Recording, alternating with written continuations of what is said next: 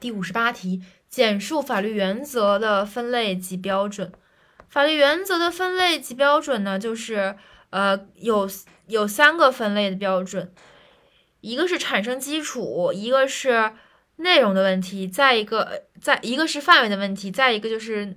内容的问题。第一个和第三个，第一个首先产生基础很好想，就是因为你基础是是才是第一步嘛，就是产生的问题、存在的问题非常重要，所以是政策性原则和公理性原则。其次就是我们想到法律原则，可能想到什么计划生育之类的这些原则，所以它是一个公理，它是一个政策性原则，我们很容易联想到产生基础的问题和政策性和公理性的问题。然后第二个是这个范围的问题，即法律原则对人的行为及其条件之覆盖面的宽窄和适用范围大小，可以分为基本原则和具体原则。基本原则会有有一个比较宏观的感觉，而具体原则是特定某一法律部门当中的原则，比如说呃，要约原则、承诺原则，当然这是英美契约法当中的原则。然后第三点就是内容方面，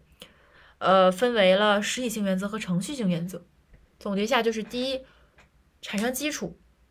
政策性原则和公理性原则；第二，